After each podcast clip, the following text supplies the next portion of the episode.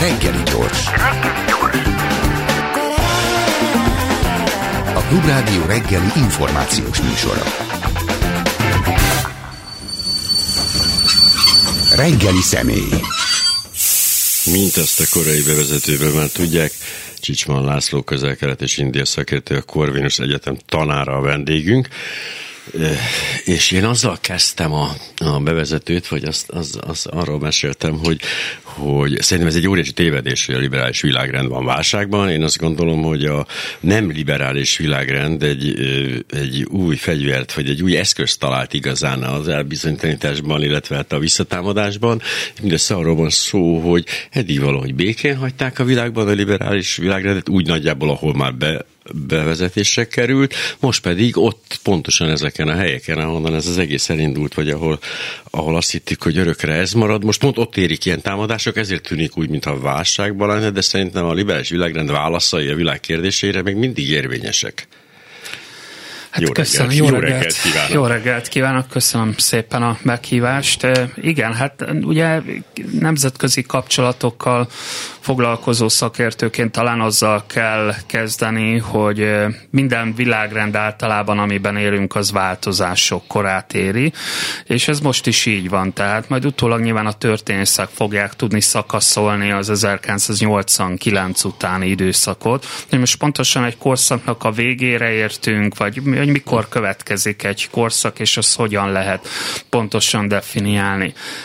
Hát ugye először is azt érdemes tisztázni, hogy mi történt. Lényegében a második világháború után az Egyesült Államok által kialakított pénzügyi, gazdasági és politikai rendszer az globálissá válik 1989 után, hiszen addig ugye a hidegháborús logikában két tömb áll egymással szembe. Ez 89 után globálissá válik, és emögött ott van az az amerikai percepció, hogy azokat az értékeket, amelyekre az Egyesült Államok épül, ezeket el lehet terjeszteni világméretekben. Ilyen például ugye a demokrácia, és különösen hát látjuk azt, hogy 2001. szeptember 11-e után két helyen is történik katonai beavatkozás, ugye 2001-ben Afganisztánban, majd 2003-ban Irakban, és azért azt lehet mondani, hogy, hogy bizonyos részei azok valóban válságban vannak. Tehát az, hogy elterjeszteni katonai eszközökkel, vagy anélkül a demokráciát az úgynevezett globális dél országaiban, ez lényegében egyfajta hibának minősül, és ez nem azt jelenti, hogy a demokrácia nem egy jó eszme, az sem jelenti, hogy más kultúrák vagy vallásokban ne lehetne ilyen típusú politikai rendszert kvázi bevezetni, egyszerűen nem voltak érettek a feltételek ezekben az államokban, és hát látjuk, hogy mind a kettő helyén lényegében kaotikus viszonyok alakultak ki. Ugye ez az egyik nagy üzenete volt ennek a globális globálissá vált liberális nemzetközi rendszernek, amelyet hát végül is az elmúlt pár évtized megcáfolt. A másik oldalon nyilván pedig ez a globalizációba vetett hit, sokan mondják, hogy egyfajta hiperglobalizáció jellemezte a 90-es éveket, a piac megoldja a problémákat, és hát jöttek aztán a válságok, ugye 2008-as gazdasági válság, aztán hát felgyorsította a, a negatívumokat a Covid, pandémia, az orosz-ukrán háború, és hát végül is ezek azért azt mutatják, hogy egyáltalán nemzetállam és globalizáció, nemzetérdek és globalizáció hogyan egyeztethet össze. Ugye ezeket a kérdéseket veti fel, és hát ugye nem, nem megállt a globalizáció, hanem lelassult, mert hogy azért olyan függőségek alakultak ki, a világrendben, vagy a világgazdaságban, amelyeket nem lehet egyik pillanatról a másikra lebontani. Na most még annyit hozzátennék, hogy minden narratíva és percepciónak a kérdés, hogy hogy látja egyik állam a másik államot, és nyilván az Egyesült Államokban, különösen az Obama adminisztráció óta, hát az a percepció, hogy Kína egy jelentős kihívó a világ másik fele, és hát hogy ezen a bizonyos liberális nemzetközi rendszeren felemelkedett,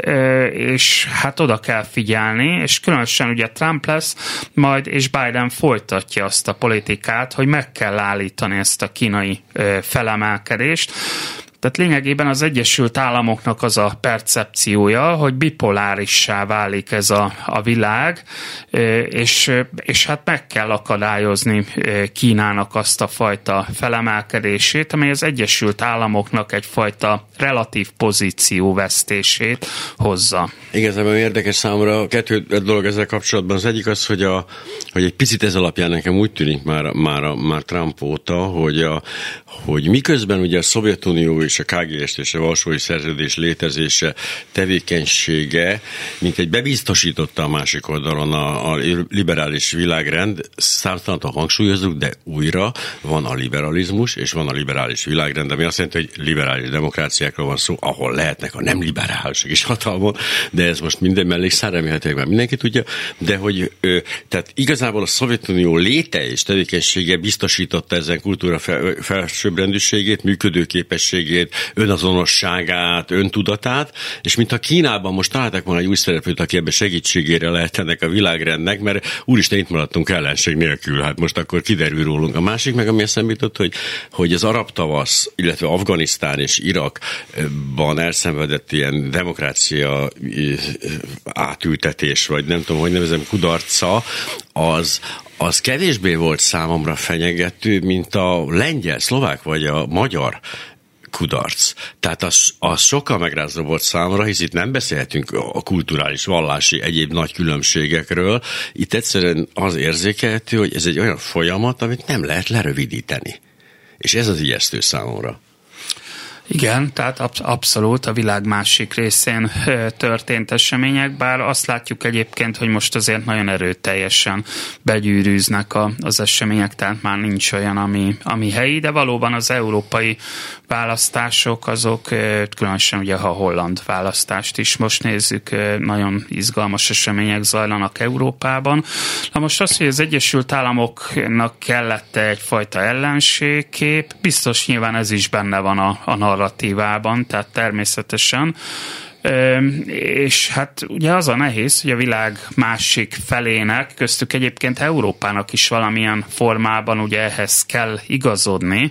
vagy nem kell igazodni, hiszen ugye végül is ez az amerikai narratív azt mondja, hogy hát két vonat van, az Egyesült Államok és a Kína, és tessék valamelyikre felszállni, tessék oldalt választani, és a világ országainak a többsége ott áll, hogy nem igazán szeretne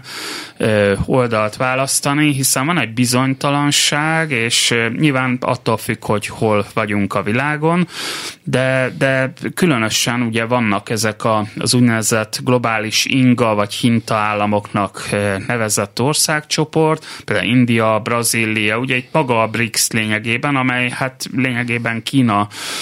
dominált, de mondjuk Indiát is ide tenném mindenképpen, vagy említett egy-egy közel-keleti ország, Szaúd Arábia például, amelyik azt mondja, hogy szeretne mind a kettővel együttműködni lehetőség szerint, és az érdekeket nézni, és az érdek, hogy azok a gazdasági kapcsolatok, amelyek kiépültek az Egyesült Államokkal, azokat ugyanúgy fenn kell tartani, mint amelyeket mondjuk Kínával. És itt nagyon komoly nyomásgyakorlás folyik jelen pillanatban, tehát kézzel fogható nyomásgyakorlás az Egyesült Államok részéről. Mondok rögtön egy példát, amikor ugye kínai Huawei bejelentkezik a, az emírségekbe, egy jelentősebb ügylet véget, akkor az Egyesült Államok azt mondja, hogy jó, ha ez így van, akkor mi nem értékesítjük az F-35-ös vadászgépeket. Ugye itt nagyon fontos, hogy ezek az országok alapvetően amerikai fegyverekkel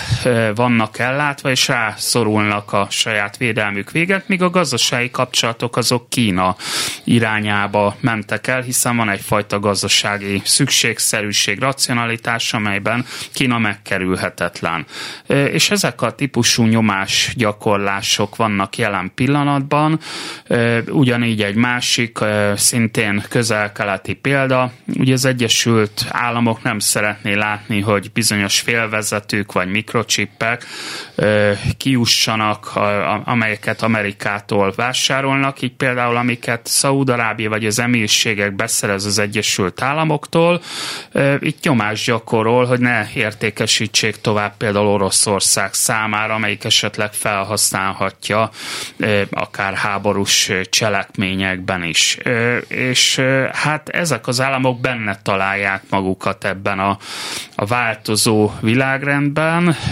amelynek nem tudjuk milyenek lesznek a körvonalai, és nyilván nagyon eltúlzottak itt a Kína felemelkedéséről szóló nézetek, tehát ennek a megítélése is, az biztos, hogy változik a világrend, de az, hogy pontosan milyen lesz, azt majd utólag fogjuk tudni megmondani. Tehát ugye ez a tudomány ez nem olyan, mint a meteorológia, hogy előrejelzi, hogy na holnap Kína lesz a e, legerősebb hatalom, hiszen ma már nem feltétlen hadseregben, és nem feltétlen e, a terület nagyságában, vagy a lakosság számában mérjük a hatalmiságot, hanem annak jóval összetettebb e, hát mérőszámai vannak. Amikor úgy világrendről beszélünk, azért az egy képzeleti konstrukció, azért a, a elég úgy tűnik számomra, hogy egyáltalán létezik ez a világrend, vagy hogy ez most merre halad, vagy hogy kezdődötte valamikor, vagy véget ére valamikor, azért ez eléggé azokon múlik, akik erről, erről gondolkodnak. Hát ez természetesen így ja. van. Én ugye nemzetközi kapcsolatok tudományából jövök, és ott hát nyilván alapvetően ez a hatalomnak egyfajta relatív eloszlása, amely alapján például le lehet írni. Hát a hidegháború az egy viszonylag jól körülhatárolható időszak volt, amelynek az volt az alapja, hogy van közel két egyenlő hatalommal bíró szuperhatalom, ugye az Egyesült Államok és a Szovjetunió, és hát ez amint véget ért, igazából az Egyesült Államok nem megnyerte, hanem a Szovjetunió elvesztette a, a hidegháborút, és kvázi egyfajta unipoláris pillanat e, alakult ki, amely tehát azt jelenti, hogy egy pólusúvá vált sokak szerint a világ, de nagyon sokan ezt is vitatják egyébként. Tehát, hogy ez a teljesen egyetértek, hogy attól függ, milyen iskola, milyen percepció szerint nézzük, van, van, van olyan irányzat, amelyik azt mondja, hogy lényegében már eleve a 90-es évek egyfajta multipoláris világrendet hozott, de, de hát ugye attól függ, hogy milyen mérőszámokat vizsgálunk. Tehát ha például most megnézzük, hogy Kína hol tart gazdasági fejlettség terén, akkor lényegében közelében sincs az Egyesült Államoknak. Lehet mondani, hogy méretei alapján a második legnagyobb gazdaság, és majd átveszi valamikor két évtized múlva mondjuk az Egyesült Államok helyét, és India belép majd egyébként a, a harmadik helyre, és, és utána majd a második helyre, és a két legnagyobb gazdaság lesz, de a fejlettség azért, hogyha azt a egy főre jutó GDP-be mérjük, vagy bizonyos mondjuk a városiasodás mértékében, akkor Kína lakosságának egy jelentős a falvakban lakik, mint egy 500 millió fő, és mondjuk az egy főre jutó GDP az igazából hát majd most egy közepesen fejlett országá, közepes jövedelmi országá fog Kína válni, de, de hogy messze van attól a fejlettségtől, amit az Egyesült Államok elér. Ami, ami a percepció az az, hogy az Egyesült Államok korábbi hatalma ma az mintha csökkenne, tehát van egyfajta relatív pozíció vesztés, miközben mind technológiailag, mind katonailag egyébként az Egyesült Államok jelen pillanatban azért az első számú hatalomnak eh, tekinthető. És hát ugye itt az a kérdés, hogy, eh, hogy hogy Kínának ezt a felemelkedését, ezt hogyan értelmezzük, hogy ez valóban egy kihívója-e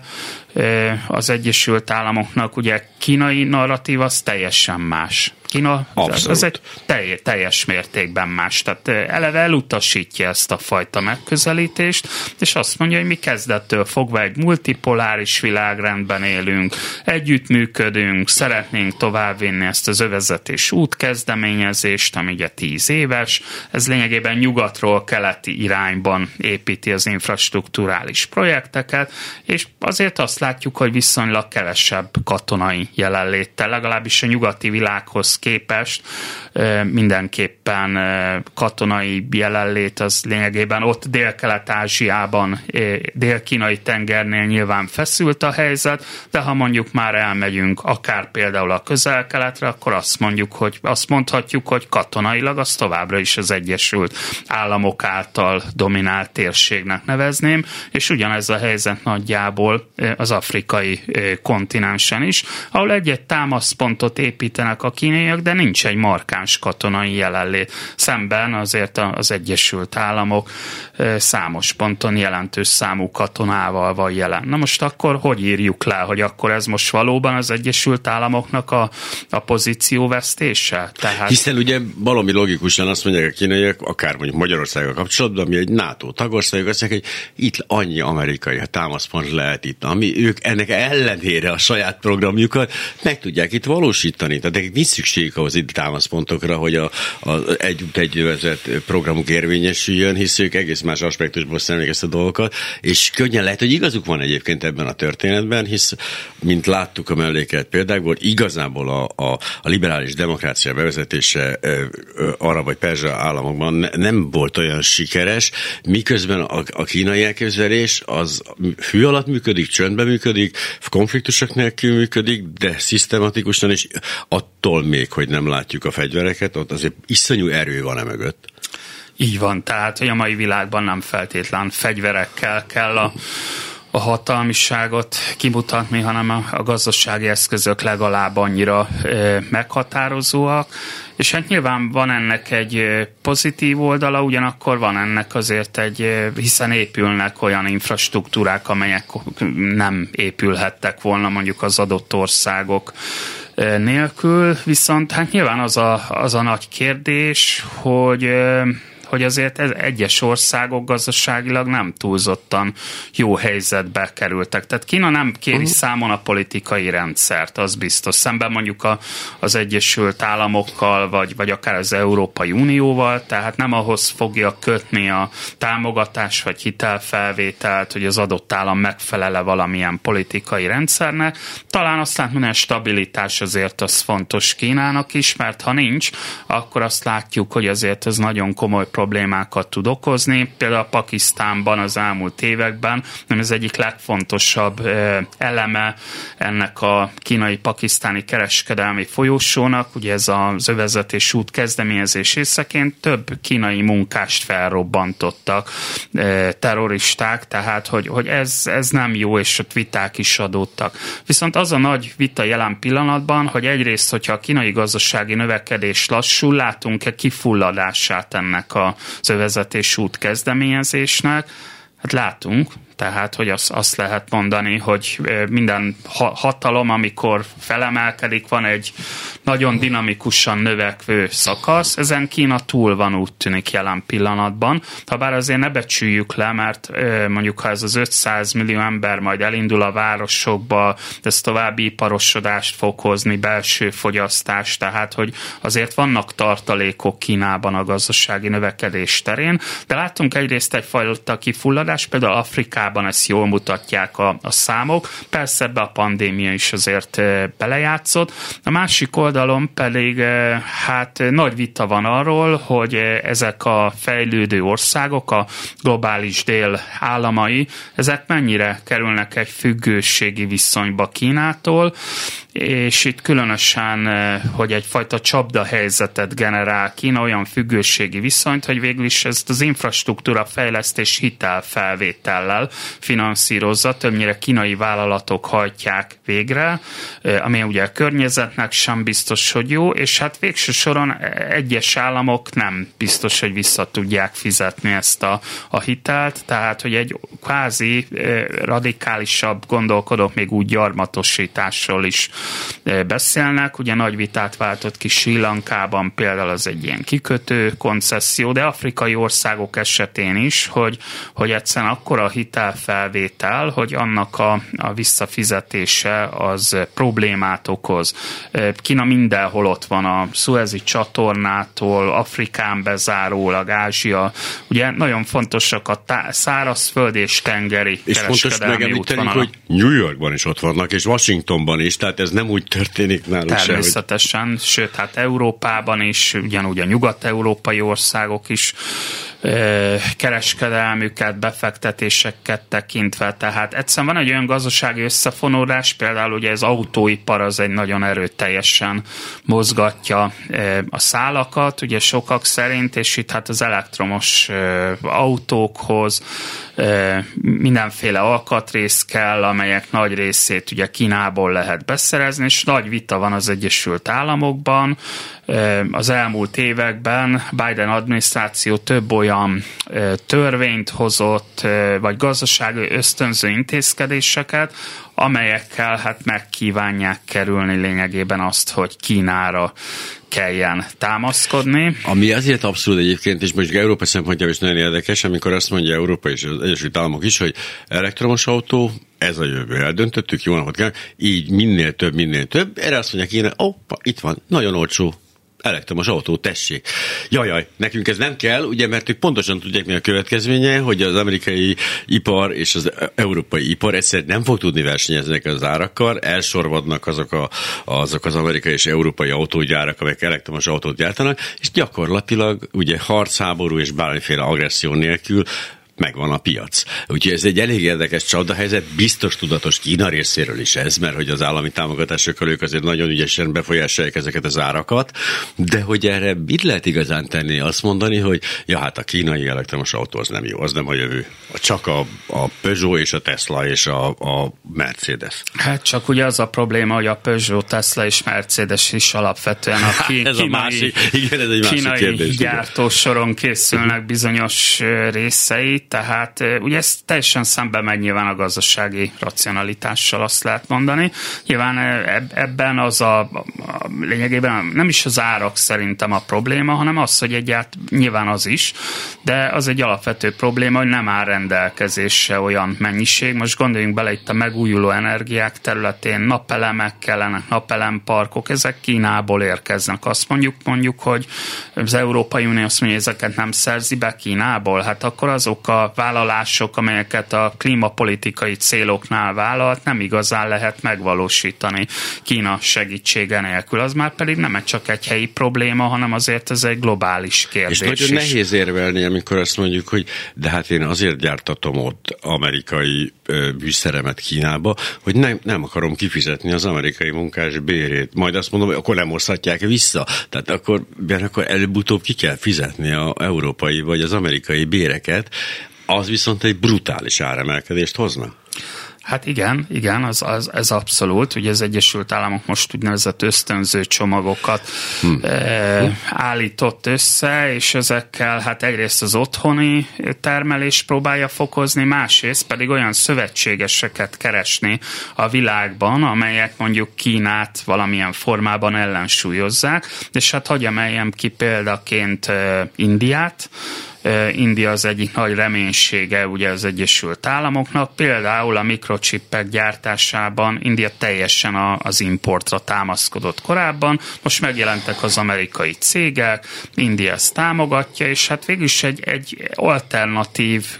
ellátási láncot próbál az Egyesült Államok képíteni, csak ebben ugye az a probléma megint, hogy a percepció Washingtonban más, mint a, a valóság, tehát India nem akar egy egyik irányban sem elköteleződni, és ha mondjuk van egy orosz-ukrán háború, akkor,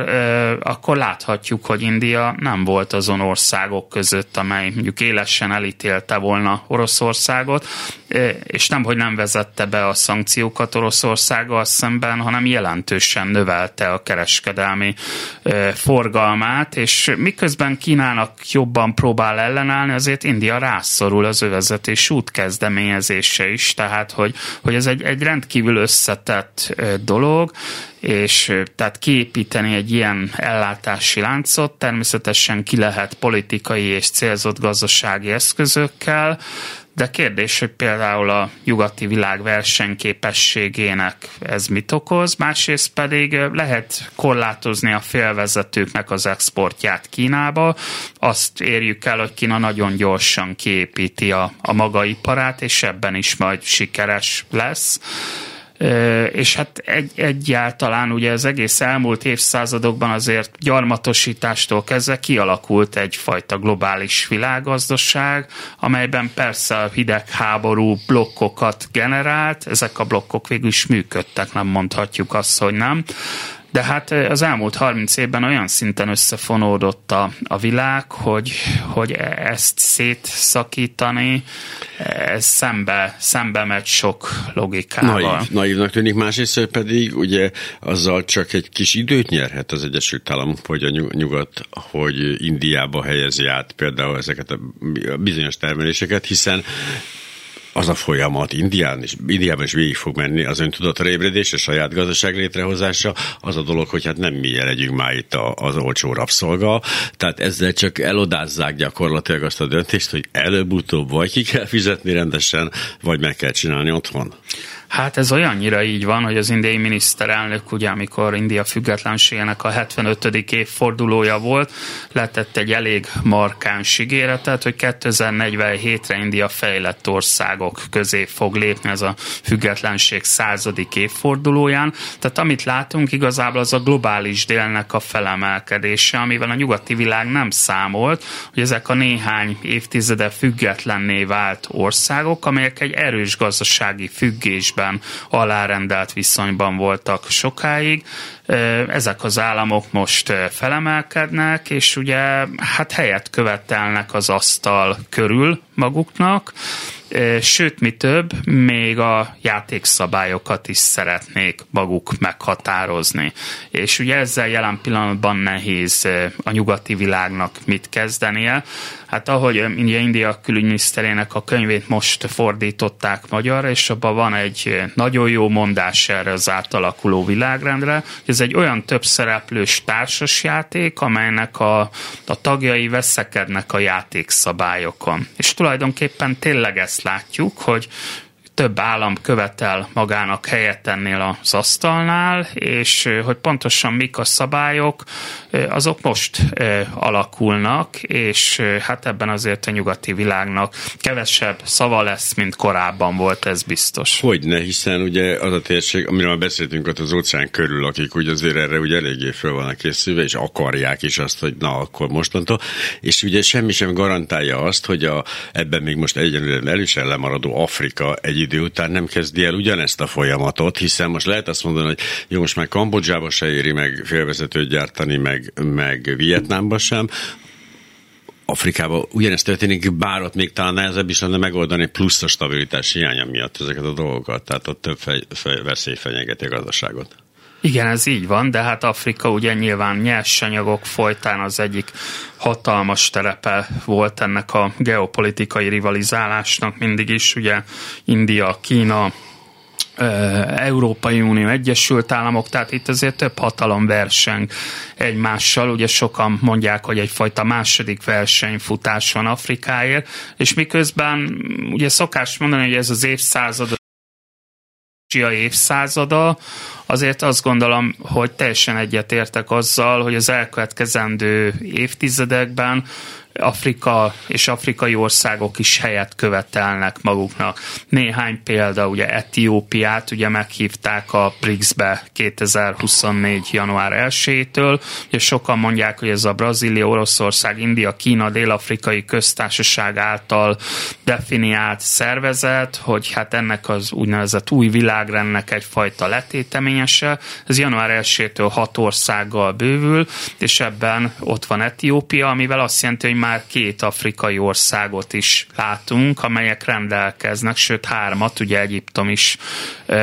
ha nyilván nem szubszarai Afrikához, de azért az afrikai kontinensre sorolnám, tehát rögtön három afrikai országot is látunk, amelyek lakosság, és egyéb gazdasági és befolyásolási képesség folytán helyet követelnek maguknak a, az asztalnál, és ez mindinkább így lesz, azt gondolom, az elkövetkezendő évtizedekben. Az egy kérdés, hogy mit tudnak elérni igazából, Hát például, ha kiemeljük Egyiptomot is egy érdekes példa, közel ugye 110 milliós most már a, a lakosság, még mindig évente több mint egy millió fővel növekszik, tehát ezért elképesztőek a demográfiai számok. De hát egyik irányba ugye az Egyesült Államokkal, másik irányba pedig Kínával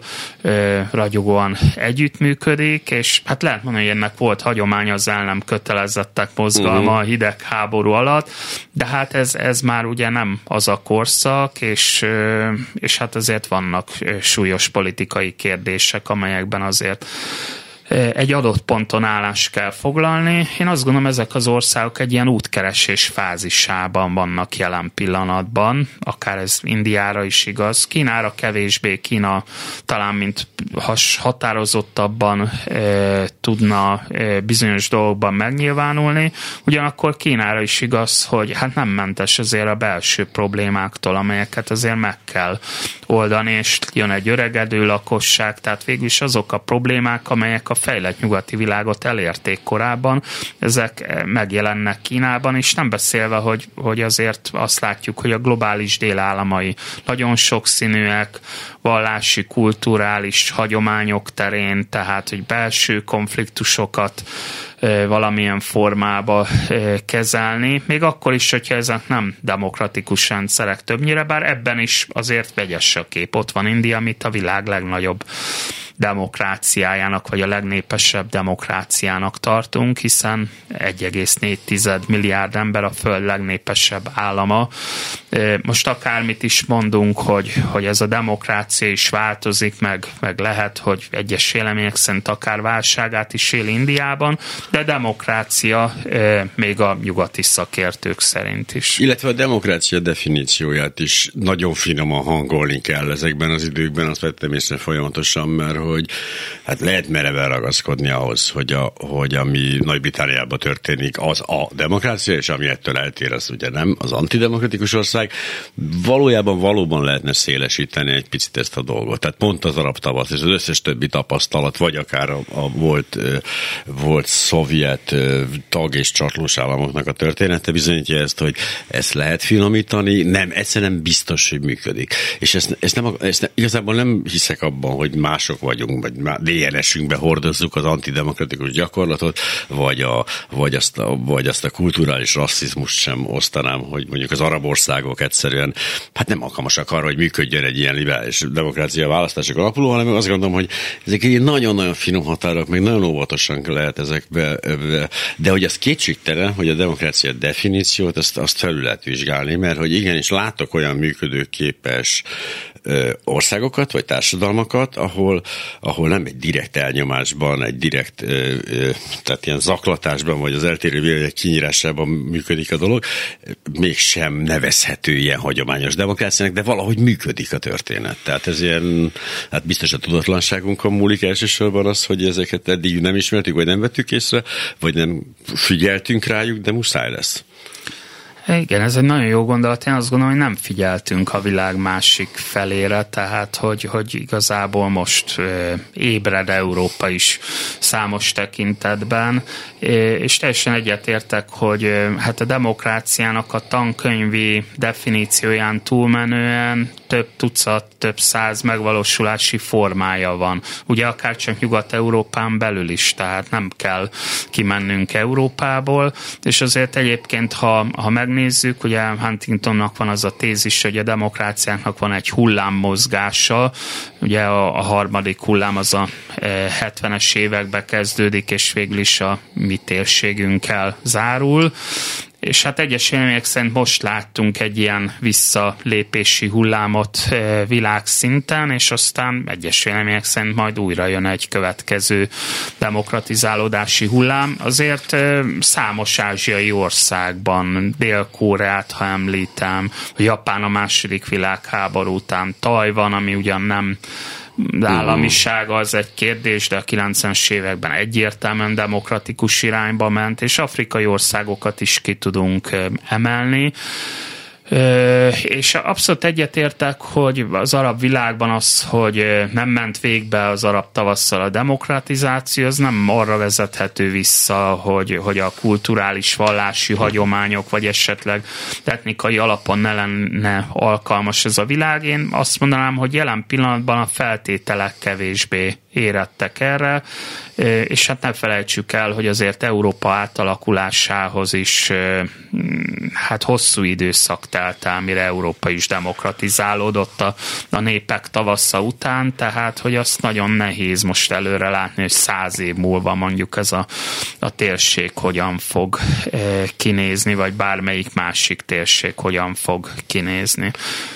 Pont ezzel gondolkoztam, hogy a, a Marx és Engels művei alapján kon- konkrétan mondjuk a kommunista kiáltalányban, ugye volt ez a várakozás, hogy a, hogy a legerősebb kapitalista országban fog kialakulni először nyilvánvalóan a kommunizmus, mert hogy ugye ott a legfejlettebb, és ugye a leninizmusnak ezt módosítania kellett, hogy hát nem, nem, nem, de hogy most azt érzem, hogy az ellenkező irányba Donald Trump megválasztása, vagy ezek a dolgok, itt lehet, hogy pont ez működik, itt a legfejlettebb demokráciákban fog, hogy ez a törés létrejönni hogy ezek létrejönnek ezek a széljobber furcsa ilyen varázslók és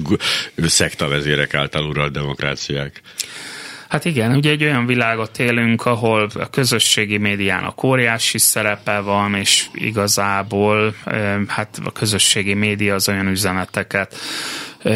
továbbít, amelyek végtelenségig leegyszerűsítettek, és hát erre a fekete-fehér vonalra nagyon, tehát, tehát gyakorlatilag például ma, ami külpolitika világban történik, az ugye belpolitikává válik. Lássuk az orosz-ukrán háborút, vagy lássuk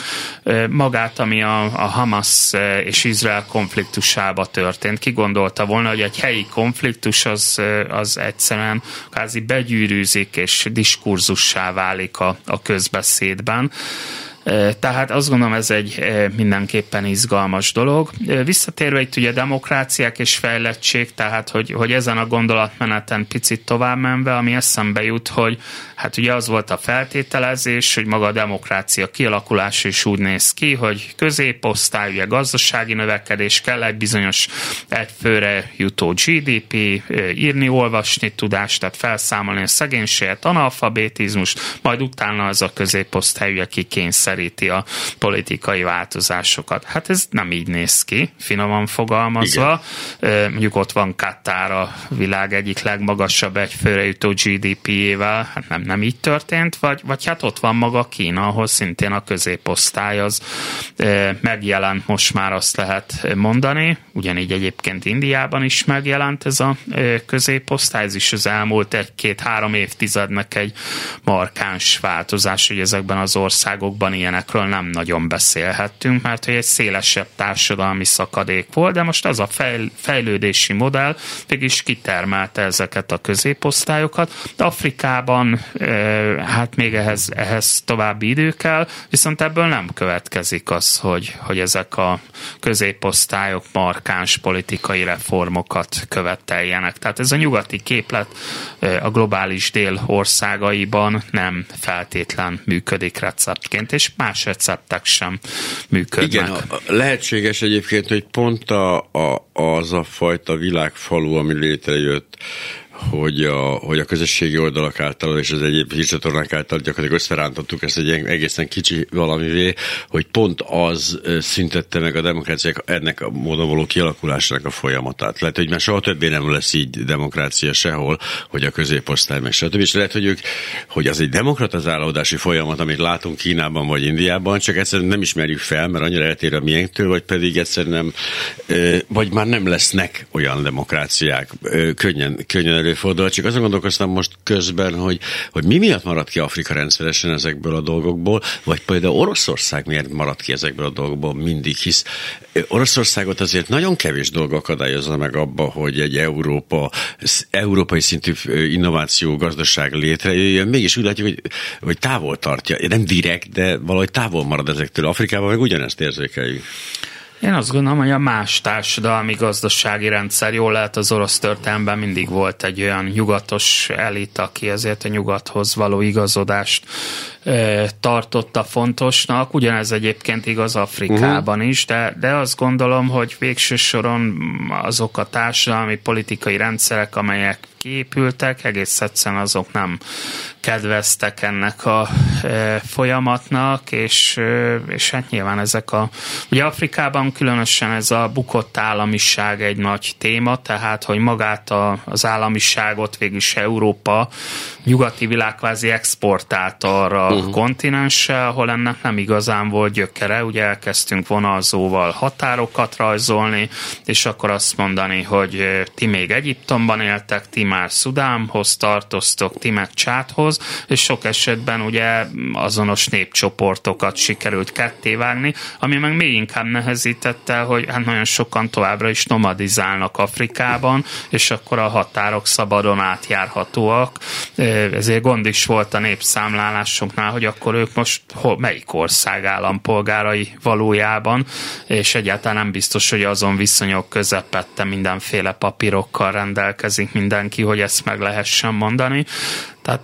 tehát ez egy nagy újítás volt egyébként, egy, egy törzsi világban, vagy ahol a vallásnak van vezető szerepe, ott azt mondja, hogy állami határokat uh-huh. húzunk, körülhatároljuk, és most nyilván eltelt azóta pár évtized, de látjuk ennek a problémáit. Gyenge államok vannak sok esetben, bukott államok, és hát hullámai vannak a katonai pucsoknak, amit most tényleg a Afrikában, különösen a Száhel térségben az elmúlt évtizedben nagyon sok ilyet láttunk. Ugye 8-10 ezek... aktív háború folyik mondjuk Afrikában, és nem tudunk róluk semmit, pedig ez, ez rengeteg. Ezek fegyveres konfliktusok egész kicsitől nagyik, de hogy ott vannak. De pont ezek gondolkoztam, hogy milyen furcsa, hogy meghúzták az európai országok vonalzóval ezeket a határokat, kijelölték, és hogy mégis olyan járóvá vált. Most már semmi sem kényszeríti Afrikát, hogy ne lehessen egy Afrikai Egyesült Államok, mint egy falat kenyér, olyan szükségük lenne erre, Mégis azáltal, hogy ezeket a vonalakat meghúzták a vonalzóval, ezek olyan hatalmat kaptak, hogy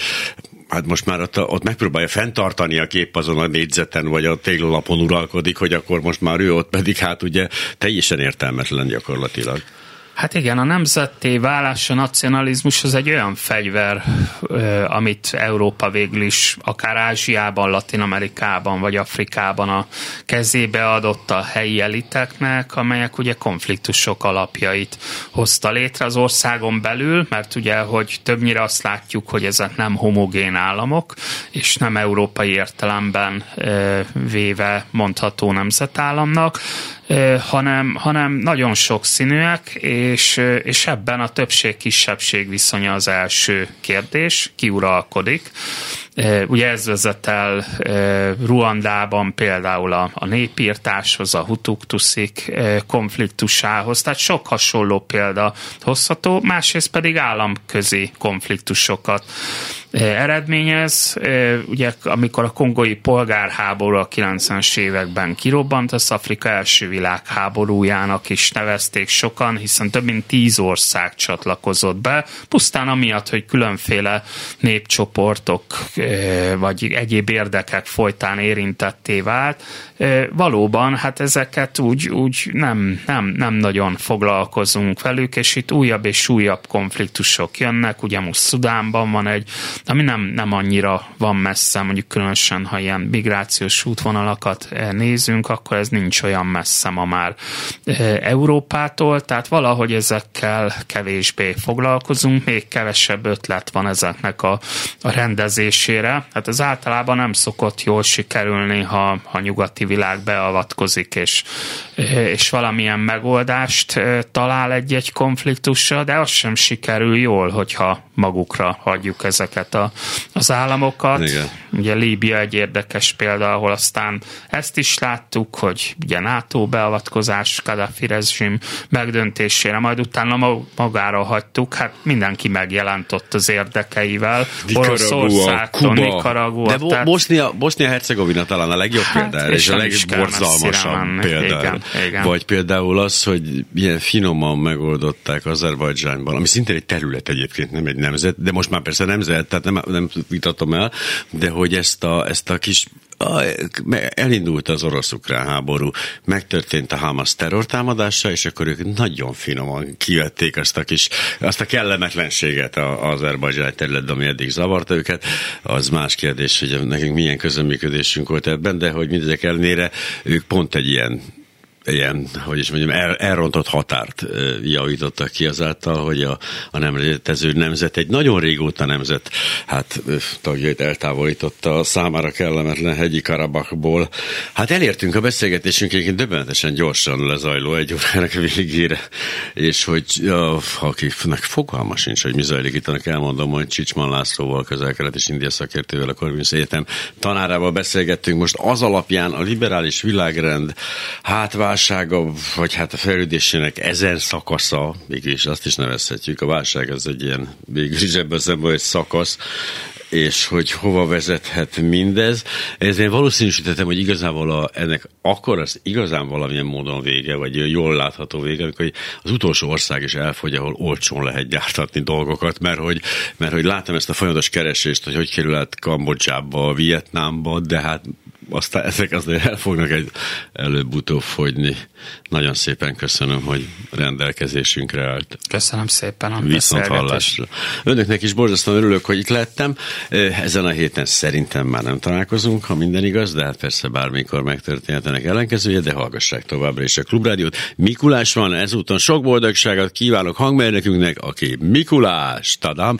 Antai Miklósnak, és hát mindenkinek, aki szereti, Marián Gyomnak küldöm a dalt, hallgassa szeretettel.